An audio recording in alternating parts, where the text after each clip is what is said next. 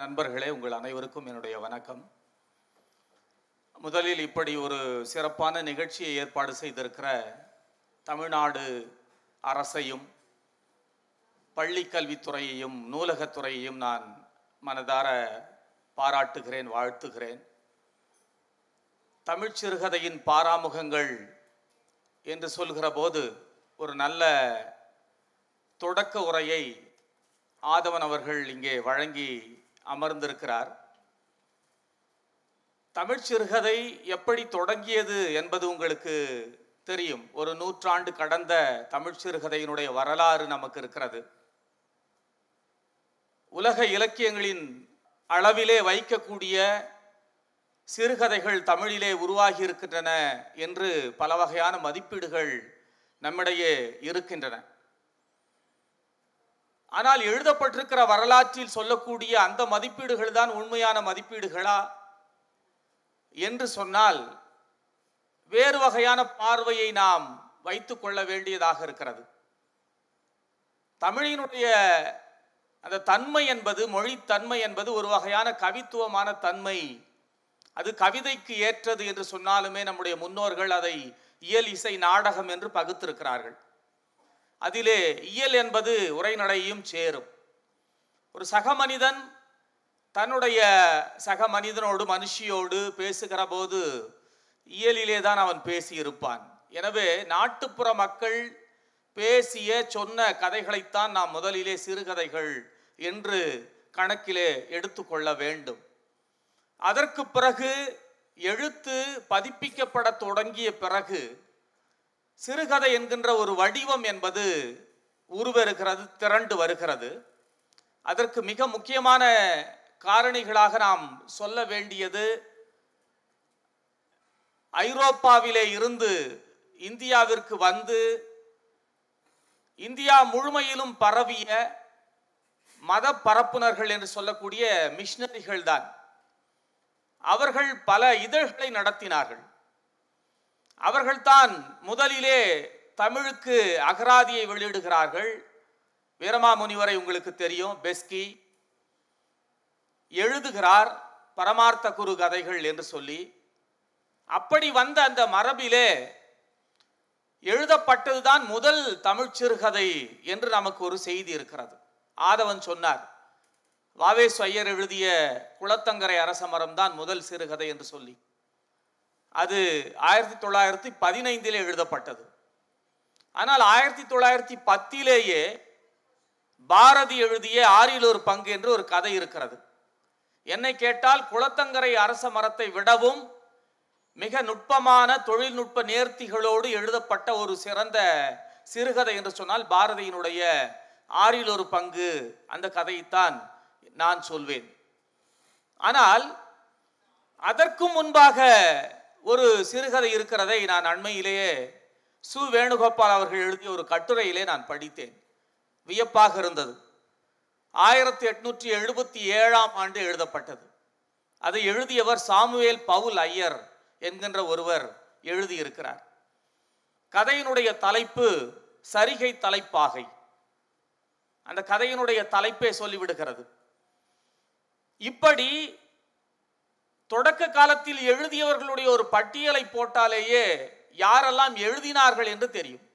ரொம்ப சட்டையறிக்கலா ஆதவன் இங்கே அந்த கேள்வியை கேட்டார். ஒரு நீண்ட பட்டியல் இருக்கிறது. வாவேசு ஐயர் சுப்பிரமணிய பாரதி மாதவையர் செல்வகேசவ முதலியார் அம்மணி அம்மாள் காசி வேங்கர வேங்கடரமணி ஐயர் கூப்பா ராஜகோபாலன் ராஜாஜி பாலகுமாரன் சுஜாதா என்று ஒரு பக்கமாக அது கடைசியில் வந்து நீள்கிறது. இவர்களெல்லாம் ஒரே மாதிரியாக எழுதியவர்கள் என்பதற்கான அந்த பட்டியலை நான் சொல்லுகிறேன். எப்படி எழுதினார்கள்? ஒடுக்கப்பட்ட மக்கள் கருப்பானவர்கள் அசிங்கமானவர்கள் குளிக்காதவர்கள் என்று சொல்லி அவர்களுக்கு புத்தி சொல்லக்கூடிய கதைகளாகவே தொடர்ச்சியாக இருந்தது. தமிழ் சிறுகதையினுடைய ஒரு நூற்றாண்டு வரலாற்றை நீங்கள் எடுத்து பார்த்தீர்கள் என்று சொன்னால் நாவலிலுமே கூட அதுதான் கதை. முதல் நாவல் எழுதப்பட்ட பிரதாப முதலியார் சரித்திரம் எழுதப்பட்ட பிறகு சற்றேறக்குறைய நூறு ஆண்டுகள் கழித்து தான் பூமணியினுடைய பிறகு நாவல் வருகிறது. மிக கவனமாக நாம் இதை பார்க்க வேண்டும். நூறு ஆண்டுகளுக்கு பிறகு தமிழ் கூறு நல்லுலகினுடைய இந்த மாபெரும் இலக்கிய வெளியிலே ஒடுக்கப்பட்ட மக்களுக்கென்று ஒரு பாத்திரம் கிடைக்கிறது அந்த நாவல் பரப்பிலே. இது எவ்வளவு அவலமான ஒன்று என்று நான் கேட்க விரும்புகிறேன். சிறுகதையிலும் அப்படிதான். ஆனால் சிறுகதையிலே தொடக்கத்திலேயே வேறு வேறு பார்வையிலே எழுதினார்கள். நான் ஏற்கனவே சொன்னதைப் போல தலித்துகளுக்கு புத்தி சொல்வது விமர்சிப்பது கேலி செய்வது அவர்களை உப பொருளாக கருதுவது இப்படியான பார்வைகளெல்லாம் இருந்தன. இதுல மாதவையர் கொஞ்சம் மாறுபட்டவராக இருந்திருக்கிறார் என்பதை அவருடைய கதைகளிலே நாம் பார்க்க முடிகிறது. குசிகர் குட்டி கதைகள் அந்த கதைகளிலே. ஆனால் அந்த காலத்தில் எழுதப்பட்ட கதைகளிலே தலித்துகள் பற்றி மிக குறிப்பாக ஒடுக்கப்பட்ட பிற்படுத்தப்பட்ட மக்களை பற்றிய எம்மாதிரியான பார்வைகள் இருந்தன என்று சொன்னால் இந்த முதல் சிறுகதை நான் சொன்னேன் அந்த சரிகை தலைப்பாகை. அந்த கதையை எடுத்துக்கொண்டால் கூட ஒரு திருமணம் நடக்கிறது. ஒரு மதம் மாறிய தலித் வீட்டிலே நடக்கக்கூடிய ஒரு திருமணம் அது. அந்த பிள்ளைகளெல்லாம் என்ன வேண்டும் என்று கேட்கிறார்கள். எனக்கு கம்மல் வேண்டும் மூக்குத்தி வேண்டும் காதுக்கு அது கழுத்துக்கு போட்டுக்கொள்வதற்கான சரப்பணி வேண்டும். ஒரு பையன் கேட்கிறான் எனக்கு சரிகை தலைப்பாகை வேண்டும். நான் அதை போட்டுக்கொண்டு அப்படியே அந்த திருமணத்திலே நடந்து வர வேண்டும் என்று அவன் சொல்லுகிறான். வடநாட்டிலே இன்றைக்கு கூட ஒடுக்கப்பட்ட மக்கள் திருமணத்திலே குதிரையிலே போருவதற்கு தடைகள் இருக்கின்றன என்பது உங்களுக்கு தெரியும். விசாவுக்காக காத்திருத்தல் என்கின்ற நூலிலே அம்பேத்கர் அவர்கள் ஒரு திருமண விழாவிலே நெய்யை கலந்து பந்தியிட்டார்கள் என்பதற்காக அந்த பந்தல் சூறையாடப்பட்டது என்கின்ற செய்தியை அவர் பதிவு செய்கிறார். காலம் மாறிவிடவில்லை. உடனே அவரால் அது முடியவில்லை. ஒரு துரையிடம் அவர் கடன் கேட்கிறார். துரையே கடனில் அல்லாடி கொண்டிருக்கிறேன் என்று சொன்ன உடனே அவர் சொல்லுகிறார் நாம் எல்லாம் அந்த வேலைக்கு போகக்கூடாது. சரிகை தலைப்பாகை நமக்கு பொருந்தாது போட்டாலும் கூட. அது தேவையில்லை என்று சொல்லி அந்த வீட்டு தகப்பன் தன்னுடைய பிள்ளைகளுக்கு சொல்வதைப் போல புத்திமதி சொல்வதைப் போலத்தான் தமிழினுடைய முதல் சிறுகதையே தொடங்குகிறது. எனவே தலித்துகள் இதை போடக்கூடாது அதை போடக்கூடாது அதை செய்யக்கூடாது இதை செய்யக்கூடாது ஒழுக்கமாக இருக்க வேண்டும் இதை பேசக்கூடாது அதை பேச வேண்டும் என்று சொல்லக்கூடிய அந்த பார்வைகள். அதற்கு பிறகு நீங்கள் பாரதியினுடைய ஆறில் ஒரு பங்கு சிறுகதை எடுத்துக்கொண்டால் எனக்கு ஆச்சரியமாக இருந்தது பாரதி அதை பள்ளர்களுக்கும் பறையர்களுக்கும் அர்ப்பணம் செய்கிறேன் என்றுதான் முன்னுரையிலேயே எழுதுகிறார். ஆனால் நடுவிலே ஒரு விஷயம் வருகிறது. அவர்கள் நம்முடைய சகோதரர்கள் தான் துரதிர்ஷ்டவசமாக அவர்கள் கோமாமிசம் சாப்பிடுவதற்கு தொடங்கியதால் அவர்கள் விலக்கப்பட்டு வைக்கப்பட்டிருக்கிறார்கள். அவர்களை அங்கிருந்து மீட்டு இந்து மா சமுத்திரத்திலே சமூகத்திலே அணைத்துக் கொள்ள வேண்டும் சேர்த்து கொள்ள வேண்டும் என்று இன்றைக்கு ஒலித்து கொண்டிருக்கிற ஒரு பெருங்குரலினுடைய குரலை அன்றைக்கே பாரதி ஒலித்திருக்கிறார். பாரதியினுடைய குரல் மிகவும் அதிர்ச்சிகரமான குரலாக பல இடங்களிலே வெளிப்படுவதை நாம் பார்க்க முடிகிறது. இந்த கதை அப்படித்தான் இருக்கிறது. இதிலே கொஞ்சம் வேறுபட்டு புதுமைப்பித்தனுடைய சில கதைகள் இருக்கின்றன. ஆனால் புதுமைப்பித்தனும் இதற்கு தப்பவில்லை. ஒரு இடத்திலே அந்த புதிய நந்தன் என்று நினைக்கின்றேன். அந்த கதையிலே அவன் ஒரு நிலச்சுவாந்தார் அவனுடைய மகன் வருகிறான். அந்த வீட் அந்த நிலத்திலே வேலை செய்து கொண்டிருக்கக்கூடிய ஒரு ஆண்டை வேலை செய்யக்கூடிய ஒரு மனிதனினுடைய பெண்ணோடு அவனுக்கு காதல் இருக்கிறது அந்த காதலை அவர்கள் ஏற்றுக்கொள்ள மறுக்கிறார்கள். ஆனால் ஒரு நிலா ஒளியிலே இரண்டு பேருக்கும் கூடல் நடக்கிறது. புதுமைப்புத்தன் அதை எப்படி எழுதுகிறார்? அவள் சொல்லுகிறாள் எனக்கு இன்றைக்கு சின்ன பண்ணையின் தயவு கிடைத்தது என்று அவள் சொல்வதாக புதுமைப்பத்தன் பதிவு செய்கிறார். இப்படியான பார்வைகள் தான் தொடர்ச்சியாக இருந்தது இது. கடைசியிலே பாலகுமாரன் சுஜாதா வரைக்கும். சுஜாதாவினுடைய மத்தியமர் கதைகள் நீங்கள் வாசித்து பார்க்கலாம். கல்கியிலே ஒரு தொடராக வந்தது. பாலகுமாரன் எழுதிய அன்று பெய்த மழை கட்டை விரலை வெட்டி வாங்கியது நியாயமானதுதான். ஒரு கண்ணன் ஆஹ், ஒரு ஒரு அர்ஜுனன் கொன்றதற்கே இத்தனை ஆயிரம் பிணங்கள் விழுந்து கிடக்கிறதே. ஏகலைவா நீயும் அந்த போரிலே போய் ஈடுபட்டாய் என்று சொன்னால் இன்னும் எத்தனை கோடி பிணங்கள் இங்கே விழும். எனவே அது நியாயமான ஒன்றுதான். துரோணர் செய்தது என்று சொல்லி அதற்கு ஒரு நியாயத்தை கற்பிக்கக்கூடிய ஒரு போக்கு என்பது பாலகுமாரனுடைய அந்த கதையிலே மிக வெளிப்படையாக இருக்கிறது. இரண்டாயிரத்திலே இந்தியா டுடேவிலே வந்த ஒரு சிறுகதை அது. இந்த காலகட்டத்திலே இப்படியே தான் இருந்ததா என்று சொன்னால் மாற்று பார்வைகளும் இருந்தன. நிச்சயமாக சொல்ல வேண்டும். கூப்பாராவினுடைய பண்ணை செங்கான் என்று ஒரு சிறுகதை இருக்கிறது. ஒடுக்கப்பட்ட மக்களுக்குத்தான் நிலம் சொந்தம் என்று பேசக்கூடிய அந்த குரலை அன்றைக்கே அந்த சிறுகதையிலே கூப்பா ராஜகோபாலன் மிக தெளிவாக வெளிப்படுத்துகிறார். மிக ஆச்சரியமாக இருக்கிறது. ஆ மாதவையா பற்றி நான் ஏற்கனவே உங்களிடம் சொன்னேன்.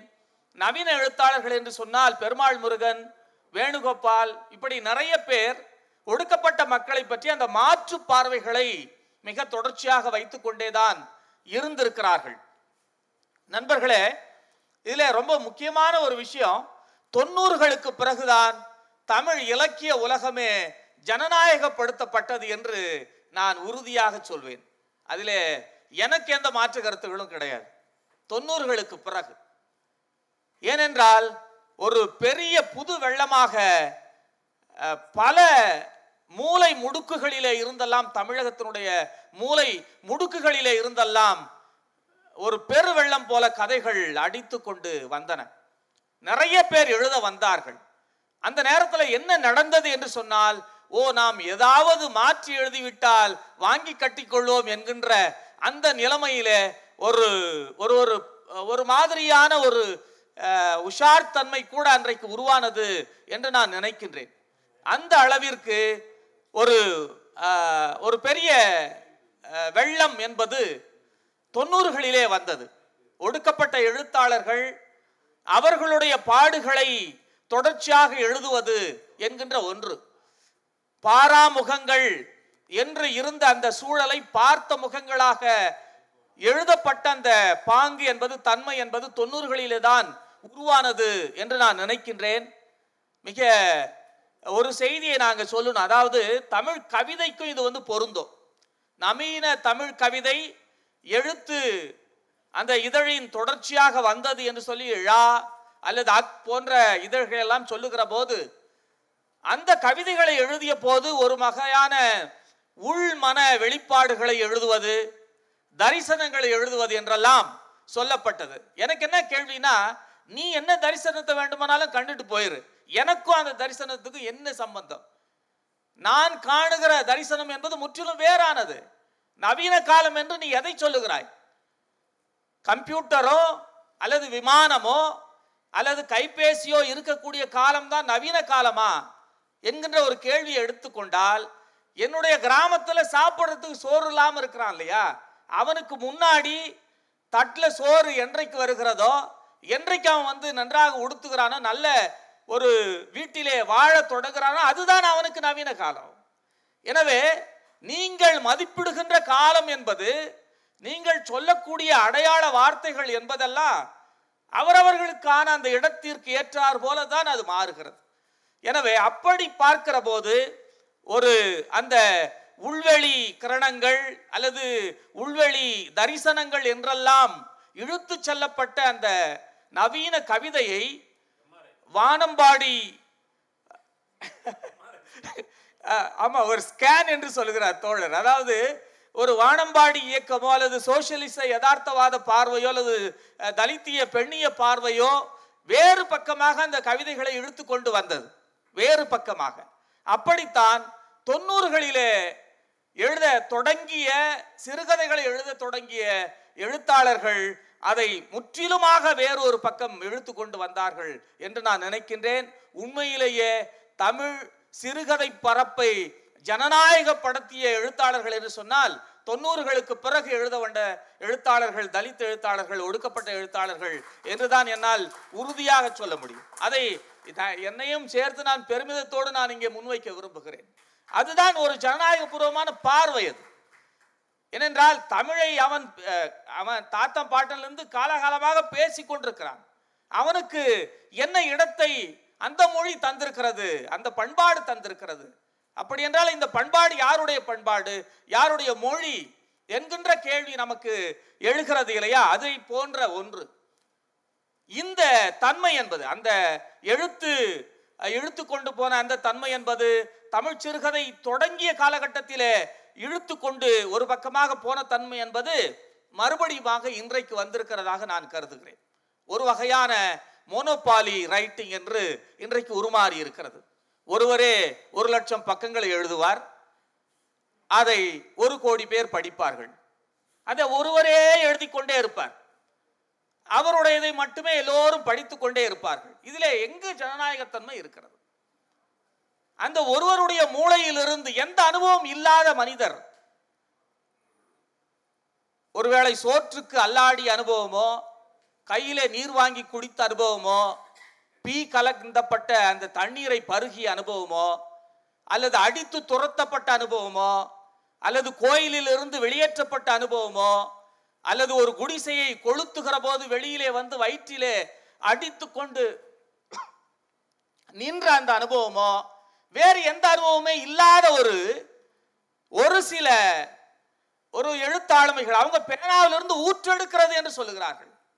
எதே? ஒன்- ஒரு பக்கம் ரெண்டு பக்கம் இல்லை லட்சக்கணக்கான பக்கங்கள். இதை கோடிக்கணக்கான மக்கள் படிக்கிறார்கள். இதுதான் இலக்கியம் என்று சொன்னால் இதைவிட ஒரு பிற்போக்குத்தனமான முட்டாள்தனமான வேறு சூழல் ஒன்று இருக்க முடியாது என்றே என்னால் நான் சொல்ல முடியும்.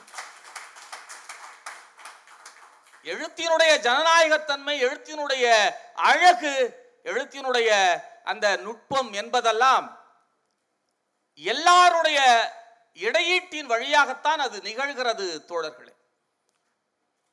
அண்மையில் இந்த அறுப்பறுக்கிற பாடலுக்காக கிராமப்புறங்களில் பாடக்கூடிய ஒரு பாடலை நான் தேடிட்டு இருந்தேன். என்ன பாடுறாங்களான்னு நான் கேட்ட உடனே ஒரு அம்மா என்கிட்ட வந்து பாடினாங்க.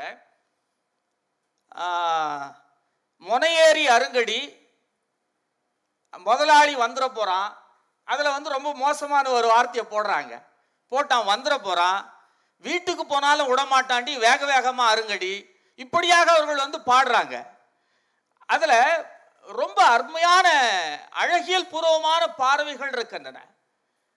மக்களிடம் நீங்கள் போய் பேசி அங்கிருந்து அந்த கருத்துக்களை பதிவாகி அது வருவதுதான் தமிழினுடைய ஒரு உயிரோட்டம் அதிலே இருக்கிறது. அந்த மொழி என்பது மக்களிடம் இருப்பது. அனுபவம் என்பது மக்களிடம் இருப்பது. ஏதோ ஒரு இடத்துல இருப்பது கிடையாது. ஒரு இடத்தில் இருப்பதை அள்ளி அள்ளி கொடுக்க தேங்கி போயிருந்தால் அது நாற்றம் எடுத்த ஒன்றைத்தான் உங்களால் அள்ளி கொடுக்க முடியும். அப்படியான ஒரு மோனோபாலி என்பது இன்றைக்கு வந்திருக்கிறது. தொண்ணூறுகளுக்கு பிறகு சற்றேறக்குறைய ஒரு இருபது இருபத்தி ஐந்து ஆண்டுகளாக வந்த அந்த போக்கு என்பது மெல்ல மெல்ல மெல்ல ஊடாடி ஊடாடி இன்றைக்கு வேறொரு திசை செல்கிறதாக நான் கருதுகிறேன்.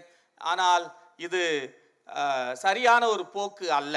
இதை மீண்டும் ஒடுக்கப்பட்ட அந்த பார்வையை வைத்திருக்கக்கூடிய மக்களுக்காக எழுதக்கூடிய எழுத்தாளர்களே முறியடிப்பார்கள் என்று என்னால் உறுதியாக சொல்ல முடியும். அதை நாங்களே முறியடிப்போம். அதற்கான திராணியும் இருக்கிறது எங்களுக்கு. அந்த ஒரு செய்தியை சொல்லி ஜனநாயகப்படுத்தப்பட்ட அந்த இலக்கிய பக்கங்களிலே இன்னும் கூட நிறைய பேருக்கு இங்கே இடமில்லாமல் இருக்கிறதை நான் இங்கே பதிவு செய்ய வேண்டும். குருவிக்காரர்களை பற்றிய பதிவுகள் ஏதாவது இருக்கிறதா? அல்லது பால் திரிந்தவர்களை பற்றிய நாவல் ஏதாவது இருக்கிறதா? ஒன்று ஏதோ ஒன்றை சமுத்திரம் எழுதிய ஒன்றை மட்டும்தான் நம்மால் சொல்ல முடிகிறது. இப்படி பல தரப்பு பெண்கள் இன்னும் நிறைய எழுத வந்தாலுமே அவர்களை பற்றி எழுதுவதற்கு நிறைய இருக்கிறது. இப்படி இன்னும் நிறைய பாராமுகங்கள் இருக்கின்றன. அதையும் நாம் சேர்த்து பார்க்க வேண்டும் என்று சொல்லி இந்த அற்புதமான ஒரு வாய்ப்புக்கு நன்றி சொல்லி நிறைவு செய்கிறேன். வணக்கம்.